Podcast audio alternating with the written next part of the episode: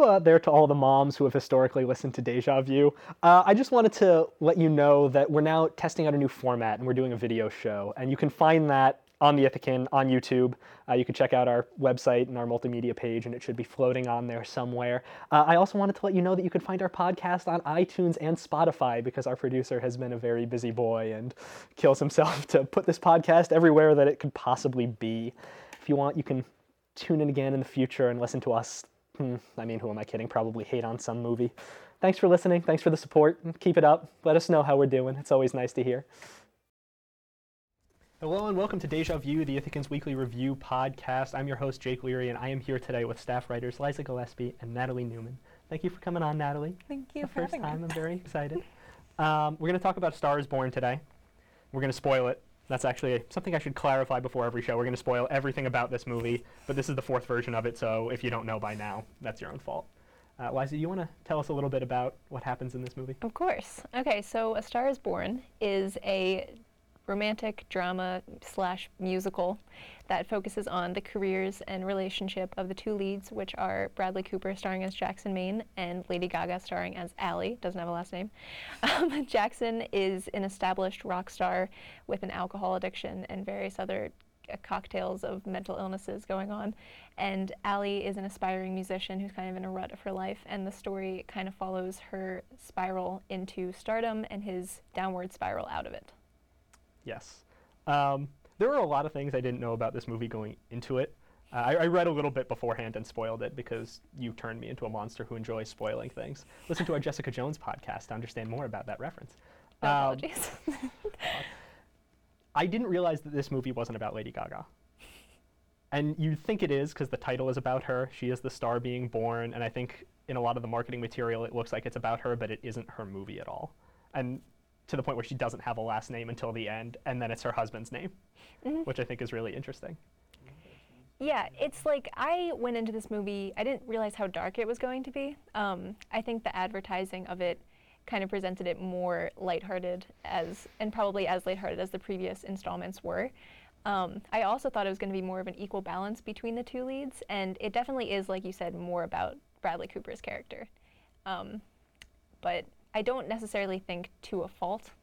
I think this movie is just focusing more on other parts of this story that keeps being retold, and I like I simultaneously find it very entertaining and emotionally like impactful and also not on board for a lot of the implications of it.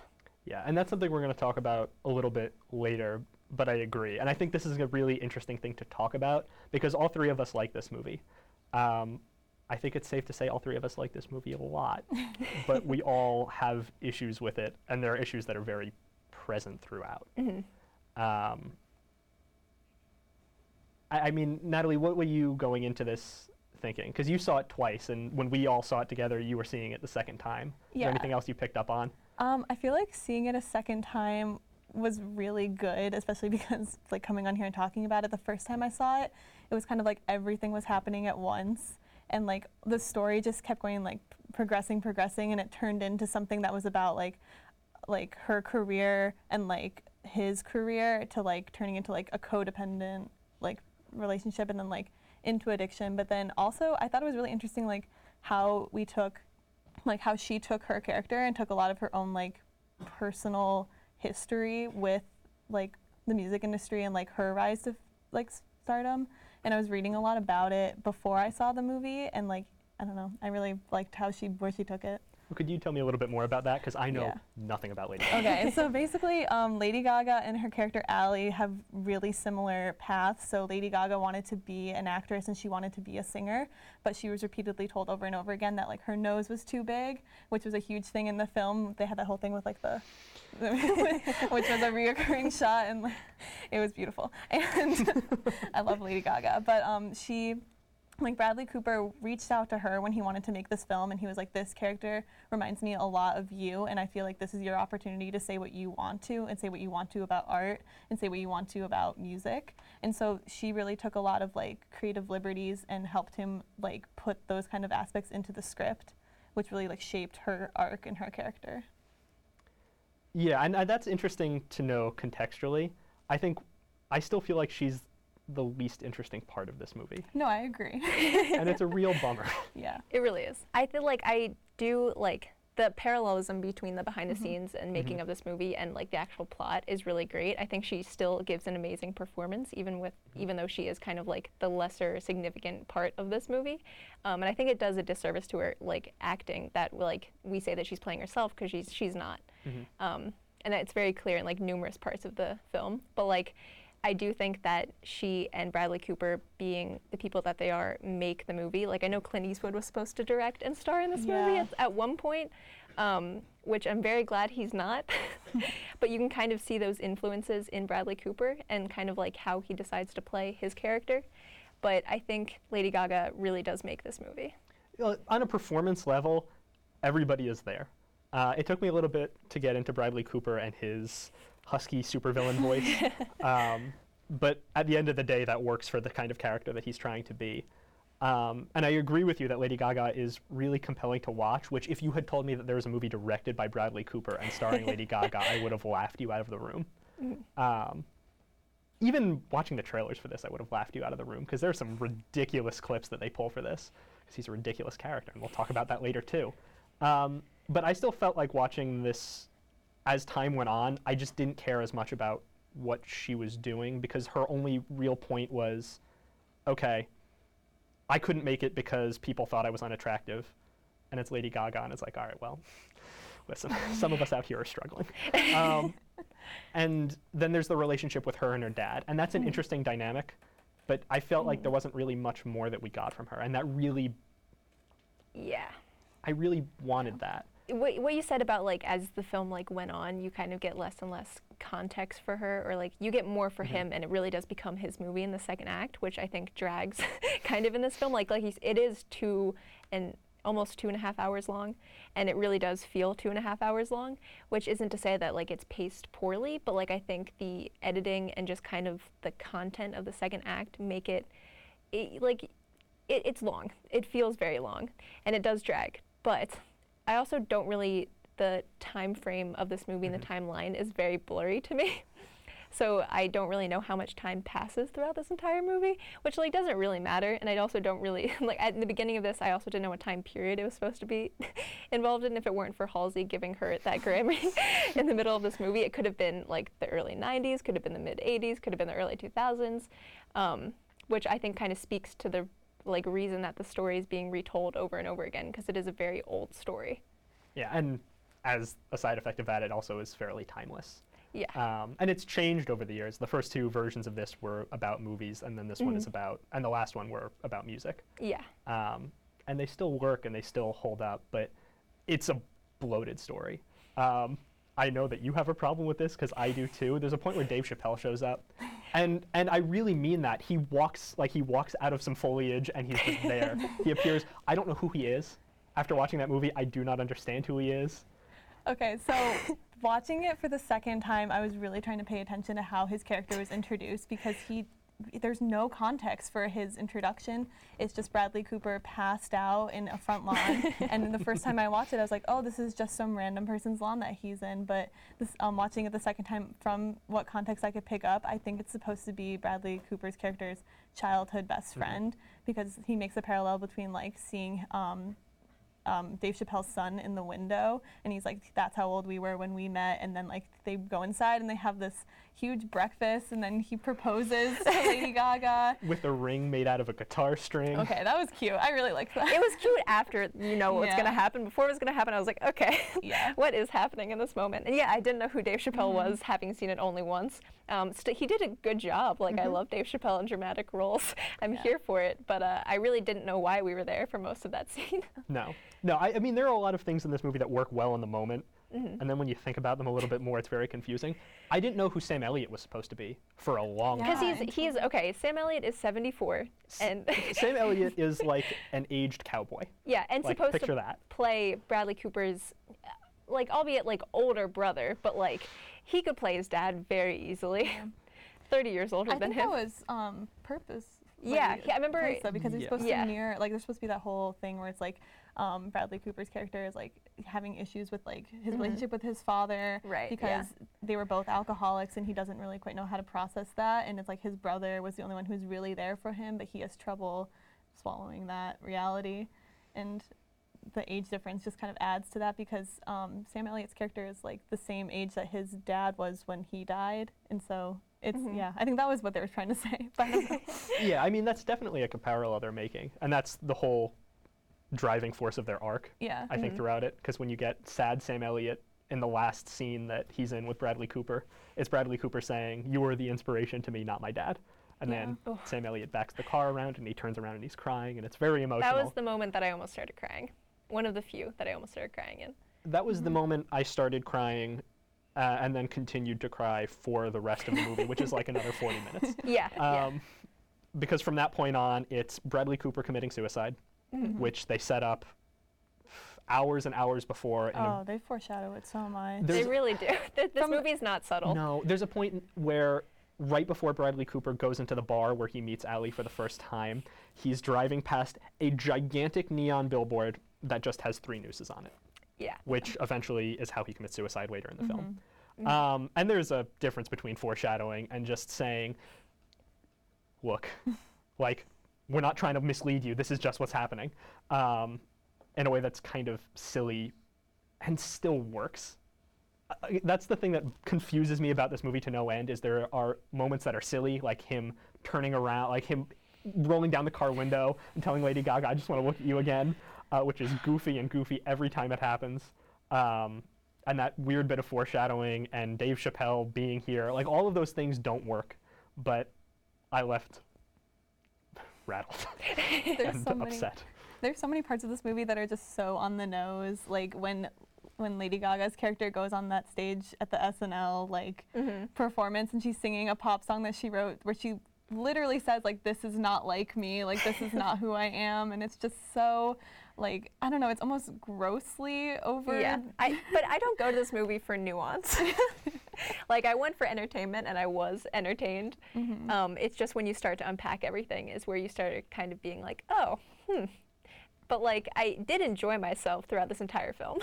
Yeah, it, it's usually when you talk about a movie and say these things didn't make sense, but I still enjoyed it. You think of a movie that's very happy and upbeat and makes you feel good.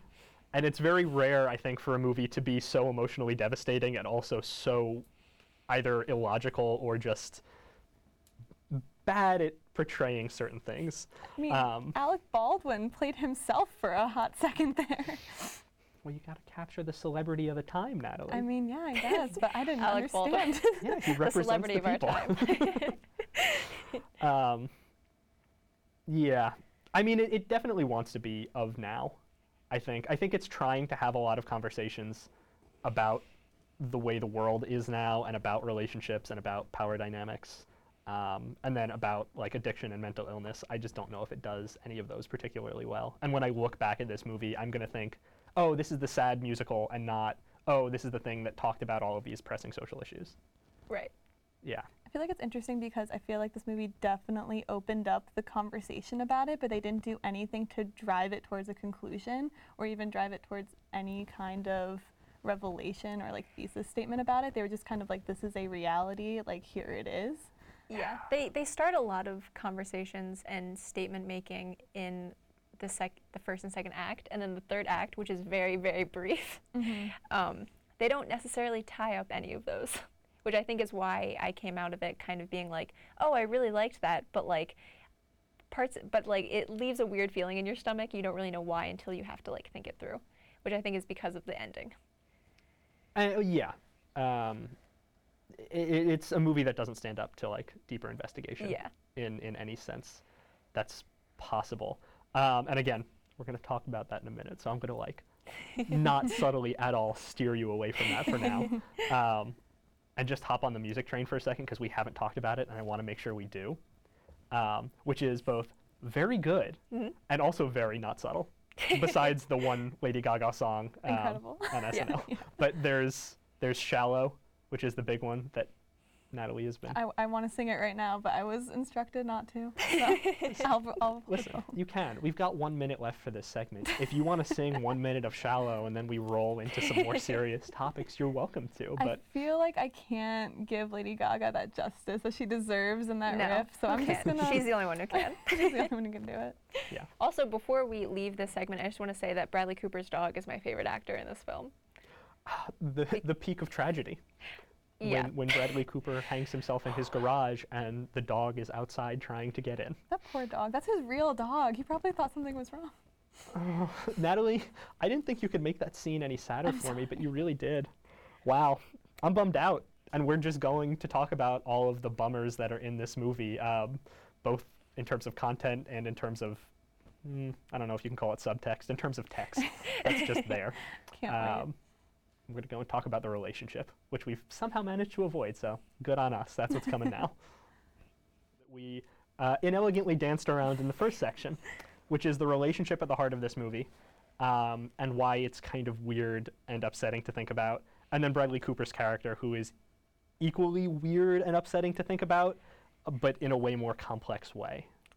Yes. So do you want to start us off by telling us why? So, um, as we've talked about, this movie deals with a lot of serious subjects, which some of which being addiction, mental illness, um, toxic relationships, which I think it doesn't necessarily know that it's dealing with, but it Mhm. is, and um, drug use, alcoholism. You got all of these things happening all at once, and I think Bradley Cooper, um, like, did a really good job of like making sure that we knew that he knows that these are serious subjects. Um, he definitely dealt with addiction in a various like sensitive and serious manner, and I think by focusing more on that, he kind of think, thought less about the implications mm-hmm. of what those things would do for the relationship in this movie, which is kind of unhealthy. Yeah, it's a relationship that starts with stalking, Yeah. more or less. It starts with Bradley Cooper not taking no for an answer of like of for like five different times. Um, it starts with him asking her for drinks, to which she says, "Oh no," and then he's like, "Oh wait," and then sending his driver to wait at her house, to which she says, "Oh no." And, and before that, saying, hey, can I touch your nose? And her going, no. And him being Yeah. like, kind of at every moment, him just not like listening to her. uh, reaching a peak um, during the first scene where she performs when he sends the driver to get her. She eventually gets in and quits her job, more or less, um, goes out to meet him, and he walks backstage and says to her, Hey, I'm going to play that song you wrote. Uh, and she goes, No, I can't do that. And he goes, I'm going to do it anyway. Oh, well. And walks out and starts singing it. Yeah. and then eventually she does too and it's really it's really difficult because it's a great moment for her but the second you think about it it's really uncomfortable because it's just a continuation of him refusing to take no for an answer um, and it never becomes explicitly toxic but it's that pursuit as romance trope that's Mm-hmm. real bad to look at especially now Yeah, I think like it's a shame because most of these issues come about because of his character, and like we had said, he got like a lot more context in this movie than he's gotten in previous versions, and we like established very early on that he has an addiction issue and past mental illness issues.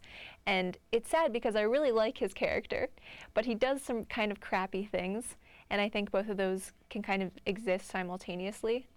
But like there's parts of this movie that feel very unhealthy to the point where it kind of like like eclipses my enjoyment of what's happening. I actually think it does become pretty explicitly toxic, especially in the second half, because while I feel like they do a really good and like sensitive and realistic job of depicting addiction, I feel like they also hand in hand like depict a really codependent, unhealthy relationship at some points, especially when um, they get like in the second half of the movie, it gets to the point where it's like Allie's being recruited by different managers, and she's trying to talk to him about it, but he is too drunk to even realize it, and he's like falling over, but they kind of laugh it off. But it's also very unhealthy because it's like she's trying to branch out, and he's not respecting that or not wanting that for her. So it's kind of that like tug of war in terms of power, but it's also it shows a lot about like how addiction can affect a relationship and how she's kind of taking on that like caretaker role for him without even realizing it and she thinks it's healthy for both of them and they can't really live without each other to a certain degree which is very unhealthy. Until the end where she explicitly can and has to, which is another really uncomfortable statement because this movie ends with the idea that because Bradley Cooper has this disease, he can't mm-hmm. exist at the same time as she exists uh, successfully. Like his existence costs her that, so he has to kill himself and has to commit suicide. it's it's a weird part of the like previous tellings of this movie that I think didn't get kind of like like I know Bradley Cooper did a lot to kind of like modernize most of the story, most of the story, but like that part, the idea that a woman's like success is like inherently linked to like a man's tragedy, I don't think he did really anything with, which is kind of the thesis of this movie, indirectly or directly.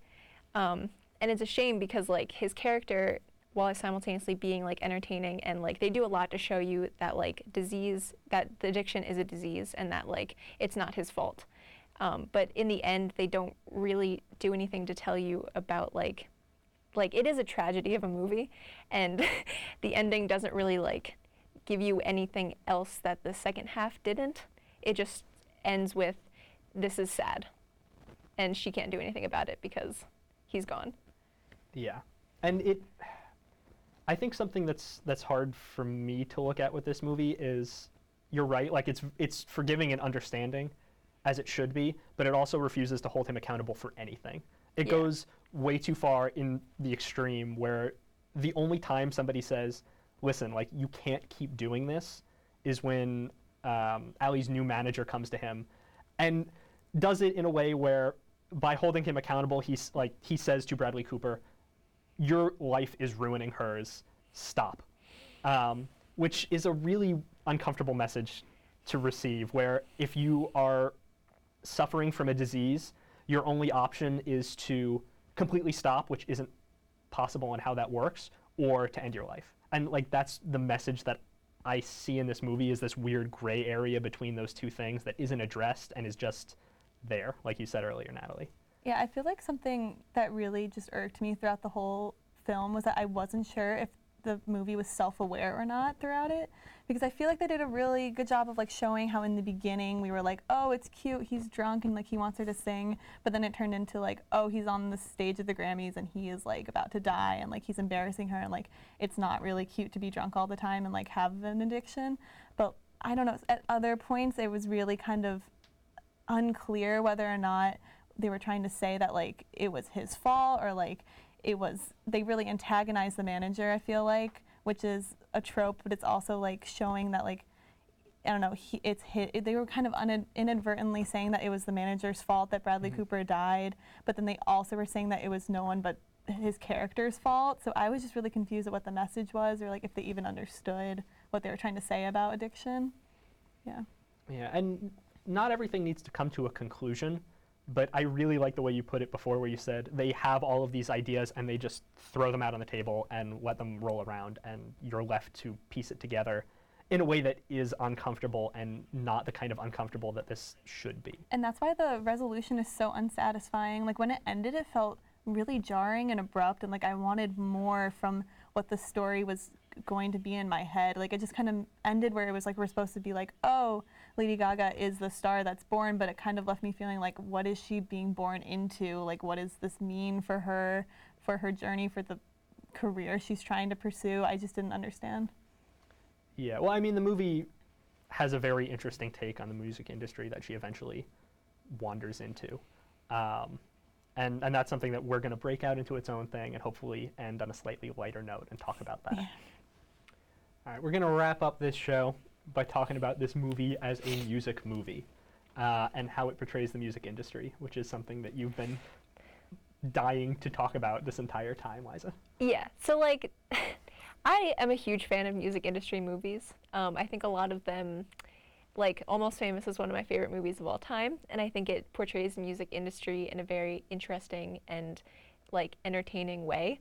And I think this movie also does that, but it also succumbs to my least favorite like trope, which is anti-pop and like a like evil manager type in the music industry and i think it does both of those things in a very ironic way because Lady Gaga is a very authentic pop star, and this movie is kind of telling you that that can't happen, that it's impossible for that to happen.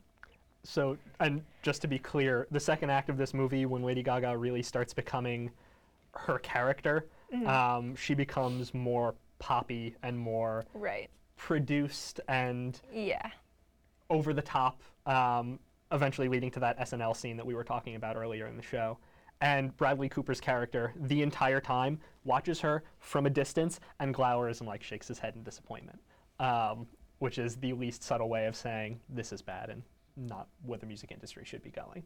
Yeah, which is a shame because, like I said, this movie has a lot of great musical elements to it. I love the music in this movie, and I think it really shows that Gaga and Cooper were very like involved with production and the writing of these songs because it feels like those moments had the ability to make or break this movie. If like the concert scenes and the musical numbers like fell flat, like this whole none of this movie would have worked. But a lot of like the like subtext and like actual text of this movie is that Lady Gaga's character is selling out by becoming a pop star, which is like kind of confusing because Lady Gaga is a very authentic pop star. And so I just didn't like that to me was kind of distracting as a concept and felt like uh, very dated and tired. And even on a character level, like not even who she is, Mm-hmm. she's succeeding, and this is about her becoming successful. Right. And by the time the movie is over, it doesn't seem like she went through this arc of genuine star to fake pop star to like somewhere in the middle. It feels like she just keeps going, eventually becomes a pop star, and then the movie shrugs its shoulders and ends. I mean, I don't know where it's trying to lead us by the time, you know, she's up there on the stage singing about her husband. I mean, like, I think visually they were trying to make a statement because she went from having the same color hair as Bradley Cooper that she says in the beginning. She's like, my hair looks just like yours. And then they sing together, and it's supposed to be very, like, authentic, and this is supposed to be, like, the peak in his, um, like, musical realization. Like, he's like, I haven't sung like this before and, like, forever. And she's like, oh, I'll help you write all these songs. And then she goes to, like, orange hair that she rocks, by the way, but it's like, she looks, like, not like she does when she was on tour with um, Jackson Maine. And then um, at the end, when she's singing, um, she actually dyes her hair back to brown, which I think she was supposed to make a statement. But I think it all kind of goes back to um, like the thesis that Bradley Cooper and Lady Gaga said that they set out for the film, which they actually say a lot in the movie in the beginning and in the middle, which is that like artists only have their voice and it's about how they use it and how they like what they want to say and how long they can say it for because I mean I feel like um, Jackson's arc throughout the story is that he is running out of time to use his voice, and that Allie is just starting to be able to use use her use hers, but she's not able to say what she wants to say. But it also kind of coincides with what Liza was saying about how pop music can't be authentic, but that's just not true. I know, which is a shame too, because you have Lady Gaga singing all these like good pop songs towards the end and like a really bad, purposefully bad pop Yeah. song. But like the rest of the music in this movie is very authentic. But like so good pop songs, they could still be authentic too. And it's weird Yeah. thinking about how true this movie is to her. Yeah. Which we talked about earlier, where th- if this movie is supposed to be the Lady Gaga story to some extent, not 100%, Mm-hmm. it's weird that there's this huge disconnect between who she is and what this movie is trying to say about who she is. Yeah. Um, where by the end it's like a mini takedown of her, which is odd. Um, and, and jumping back to like the music itself, which we talked about earlier, and we're going to talk about now, it is remarkable how well it works, Mm-hmm. even if it isn't the most subtle thing on the planet. Like those scenes where they're singing together are really effective, and like you're engaged and you want to see how how they're going to work together and see how things are produced, which is incredible to me. This is just a personal take where I don't care about music more or less at all. Sorry. Um, so it's it's significant if a movie can engage me with music and nothing else. Yeah, that like the concert scenes and the scenes where they're all like singing, I think, like I said, had the ability to make or break this movie. And I think a lot of previous like movies that deal with like the music industry and concerts and stuff kind of tend to fall flat for me because it's it's hard to capture that like energy of being at a concert and like seeing someone perform. But I think like this movie with like the cinematography, like the very intimate shots and the way they like film a lot of like the singing moments, like I think it worked amazingly well. Yeah. And that is part of the reason why we can come out of this movie that has all of these problems and say, you know what? I like that. That was pretty good. um, and kind of forget about some of the more troubling parts of it. Um, which again is, is a remarkable feat unto its own and, and something that's very interesting to talk about. And I personally enjoyed a lot. Uh, with that, we're going to wrap this up. This has been a hefty episode. Uh, it's been a long episode, even though they're all timed exactly to 30 minutes. Thank you guys for being on. Is there anything you want to plug before I send you on your way? Um, yeah, we both actually co-host a podcast called Telebuddies. Um, you can follow us on Twitter at Telebuddies Show. Um, we highlight different um, TV shows and the friendships on those TV shows and how they develop and shape the overall show. yeah. and who are you guys? Oh, I'm Natalie Newman. And I'm Liza Gillespie. And I'm your host, Jake Leary. Thank you for watching. oh, oh.